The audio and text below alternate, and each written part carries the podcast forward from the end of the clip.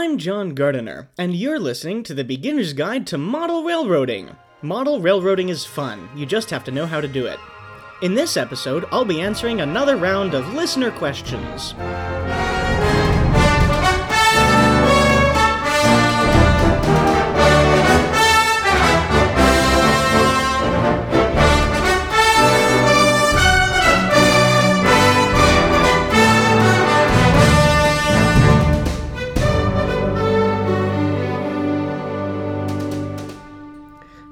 This is G4 from the future in the editing room, not when I recorded this. Sorry, this is going to be a whirlwind of time travel for you because of how long it has been between when I recorded this and when I'm editing this now. So, strap in!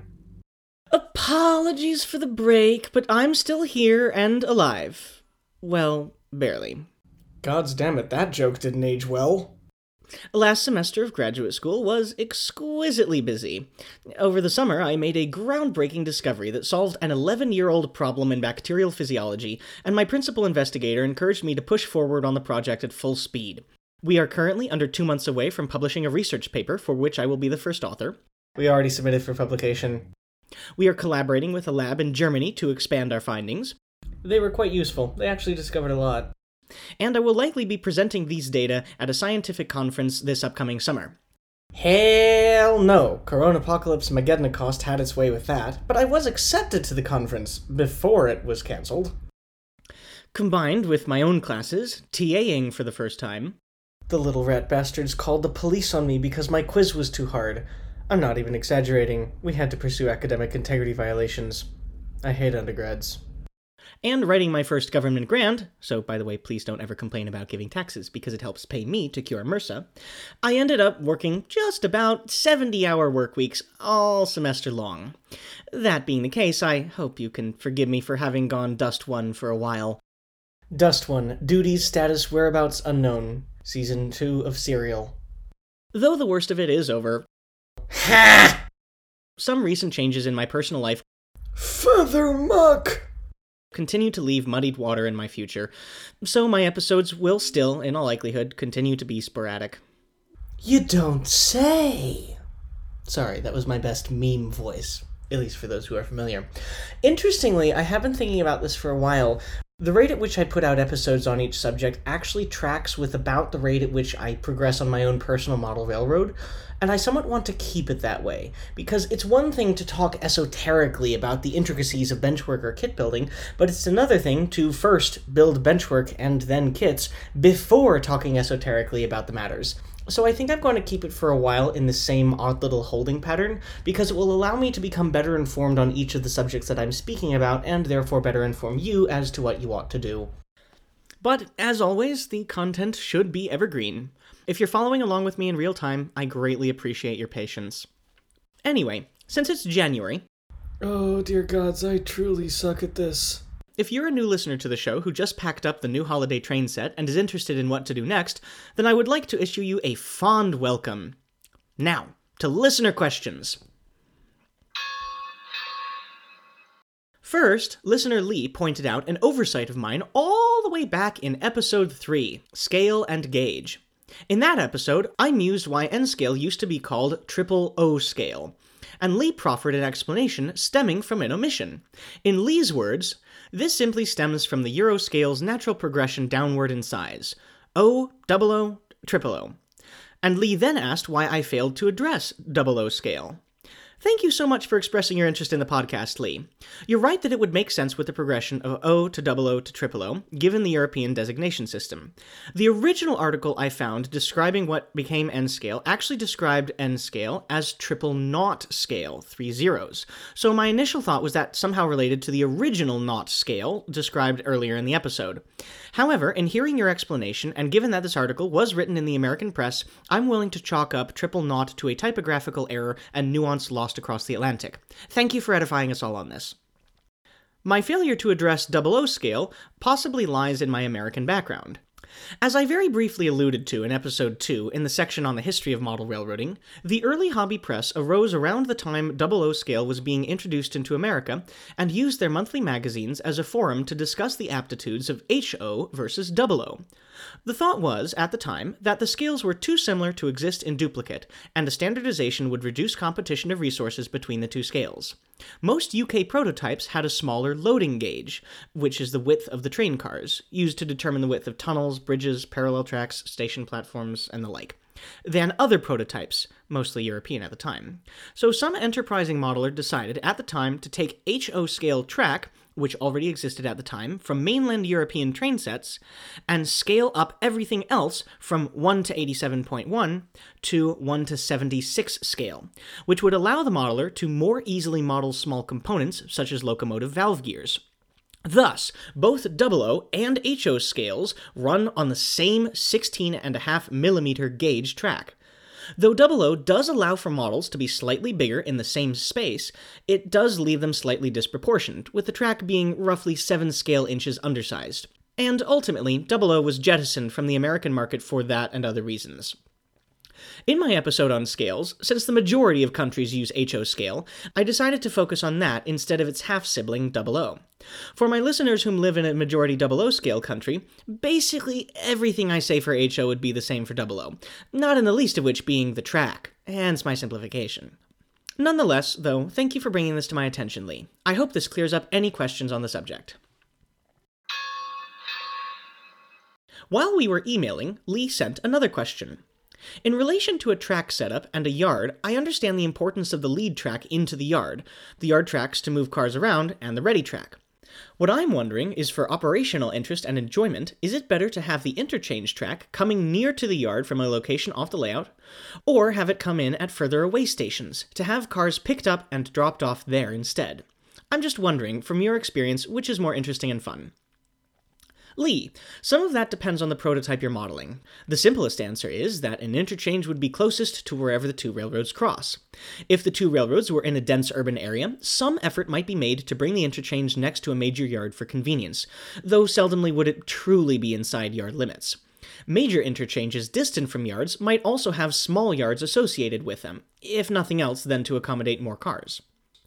My personal favorite idea for adding interest to layout operations would be to have an inter-yard transfer, wherein a train from the other railroad full of cars to be interchanged would come down the interchange and, under authority of timetable or train order, travel along the main line for a bit until it reached a major yard.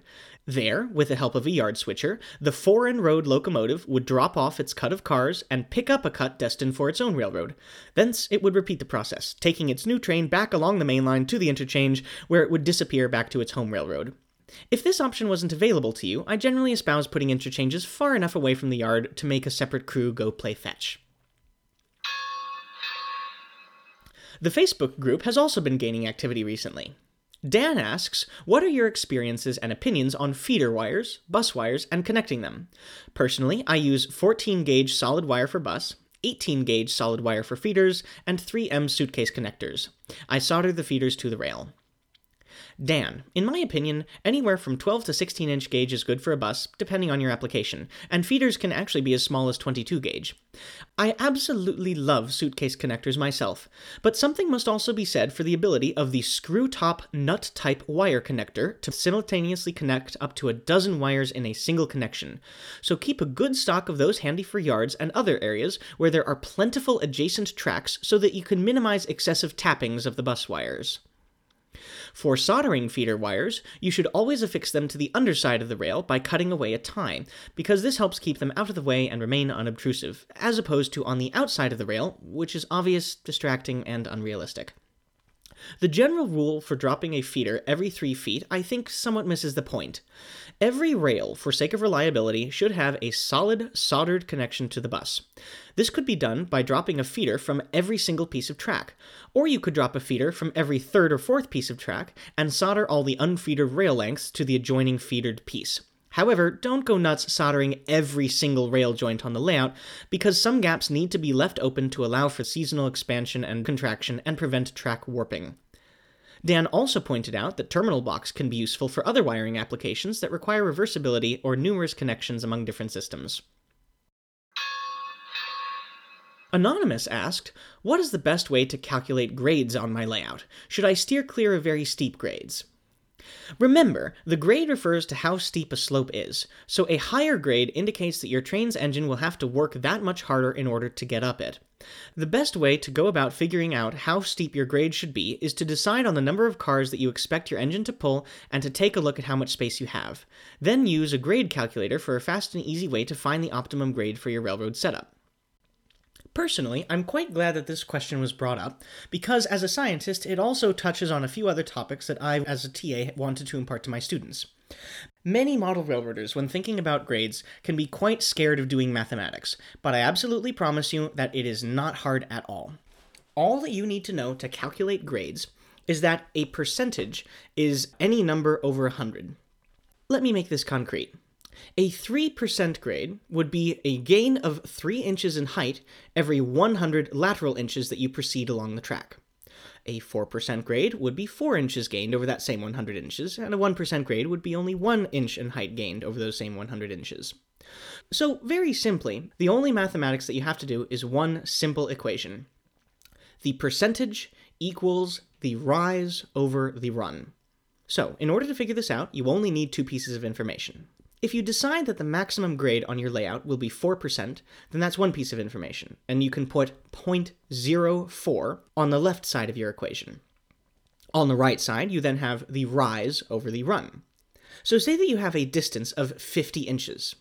In order to figure out how much rise your track would have in that distance, you simply take the 50 over to the other side of the equation and multiply 50 by 0.04. When we do this, the math shows that at a 4% grade, for every 50 inches traveled, you will gain 2 inches in height.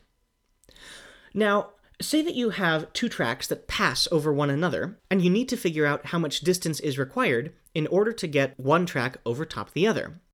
You can use generally accepted practices, or NMRA gauges, both available on the internet, to figure out the minimum clearance height required for one track to pass over another.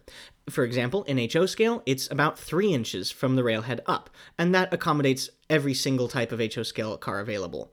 Now, let's say that we have a roadbed and sub road too, so let's add half an inch of play in there. So that means that these two tracks have to be three and a half inches apart, railhead to railhead. So that is our rise. Then let's say that you want to have a fairly easy grade on this one, maybe a 2% grade. So that will be our percentage.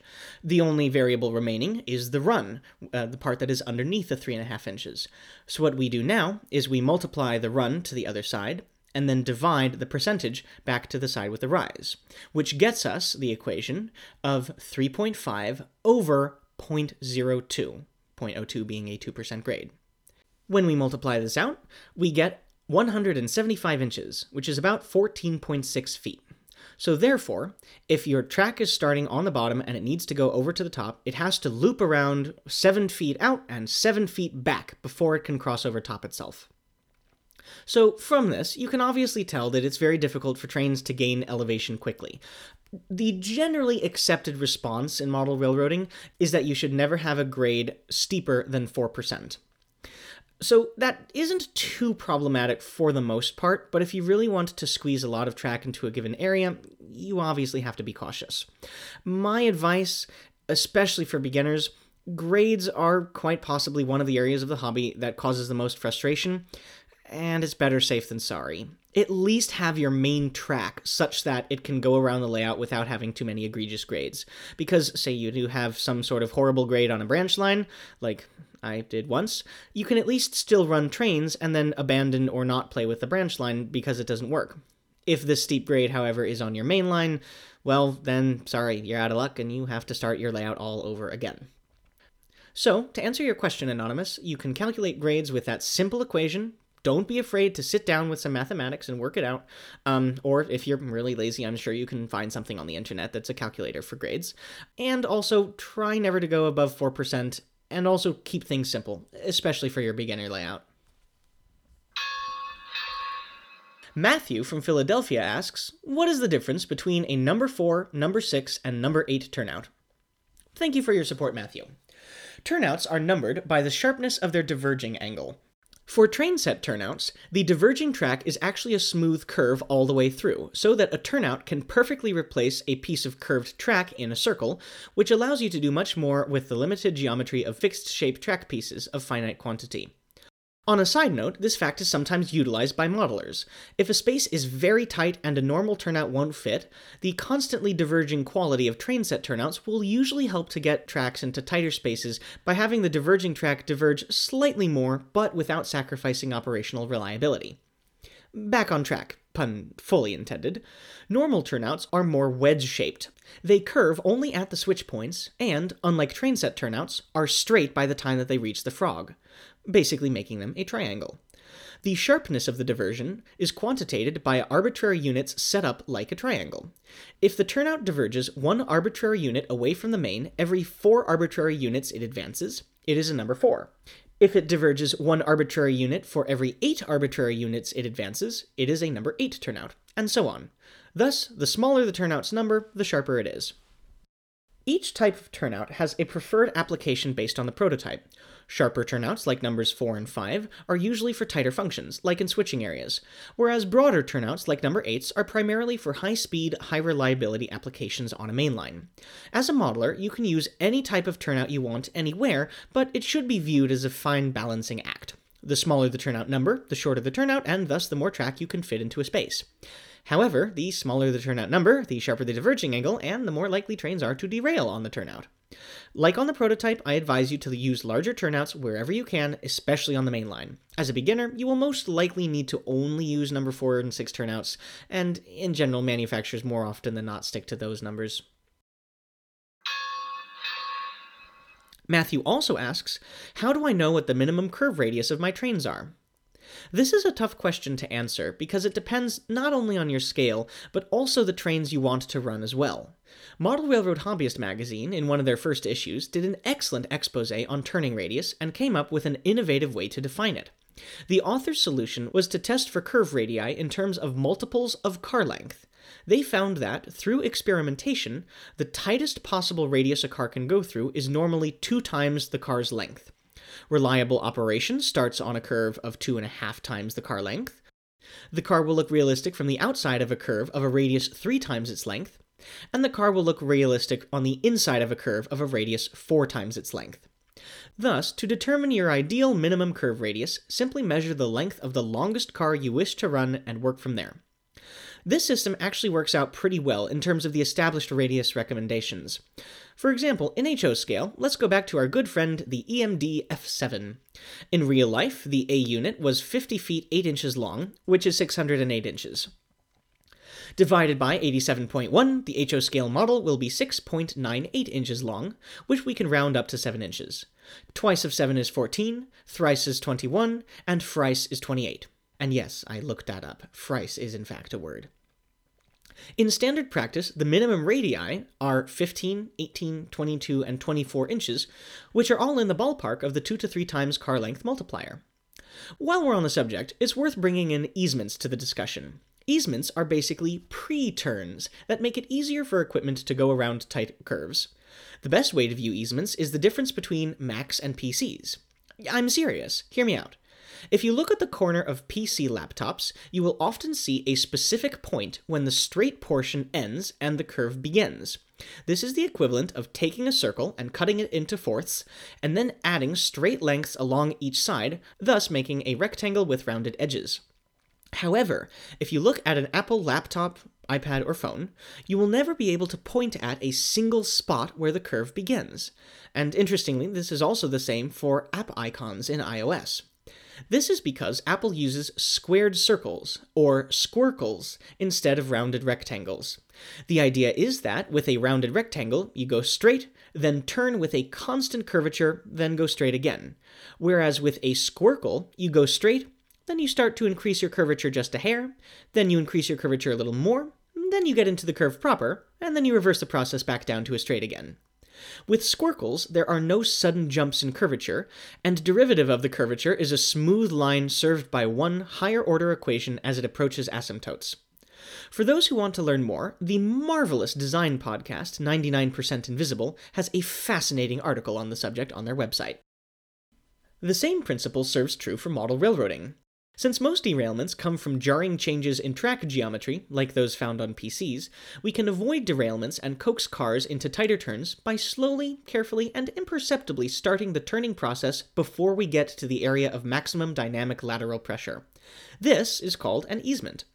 Amazingly, for all the twaddle of mathematics and product design, easements are actually very easy to implement.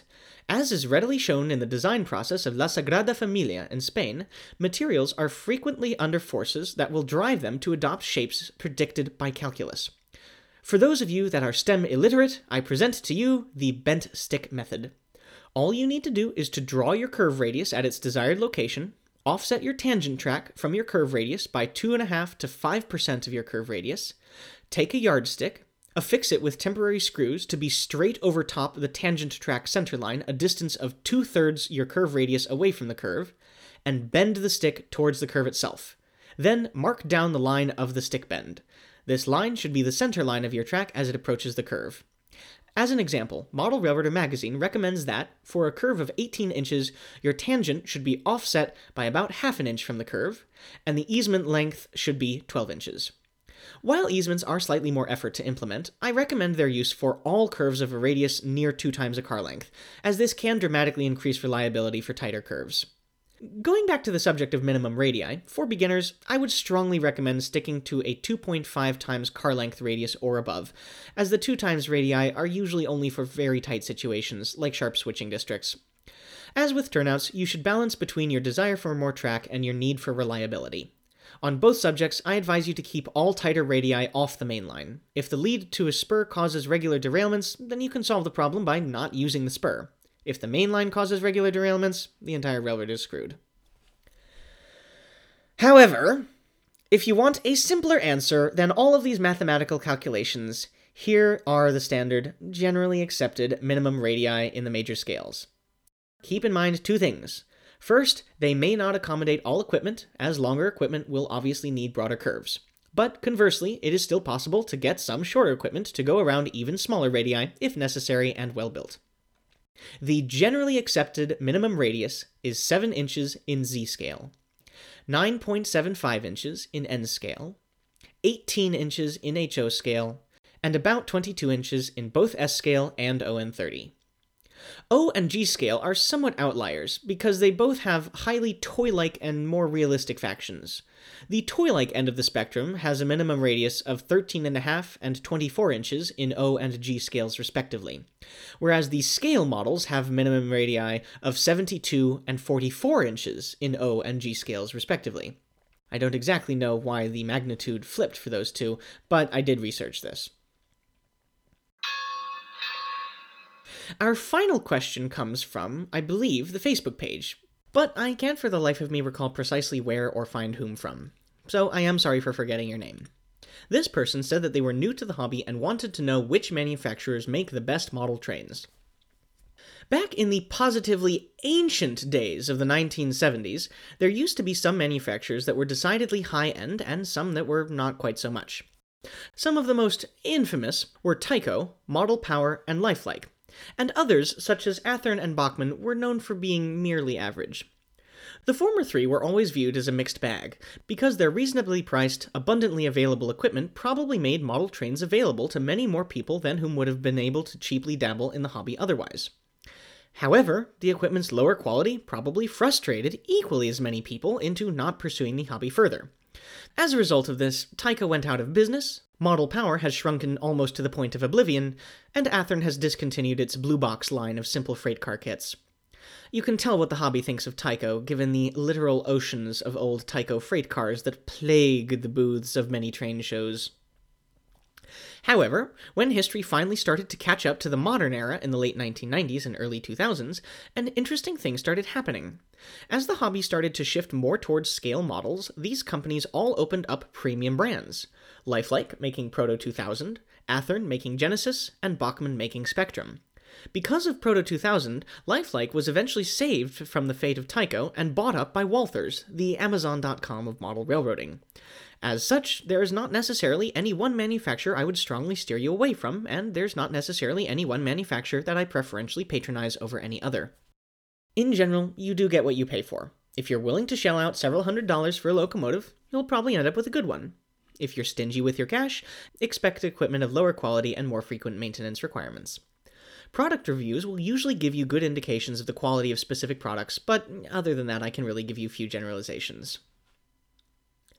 I hope that, with this episode, I have answered more beginner questions and helped to grow this community, and also explained my absence for uh, more than half a year. If you have a question or comment, want to join the Facebook community, would like to make a donation, or would like to learn more, please visit the show's website at www.bgtmrring.org. I would also like to thank Pedro Reyes, patron of the show, for upping his contribution and providing several very nice emails and kind comments. If you like the show, please give us a good review on iTunes and subscribe to the podcast feed. If you did not like the show, do not say anything and contemplate the thought crime that you have committed. And now, as your reward for listening through my closing spiel, your modeler's vocabulary word for this episode is brass pounder, noun, a telegraph. Thank you so much for listening and for your patience. Happy modeling.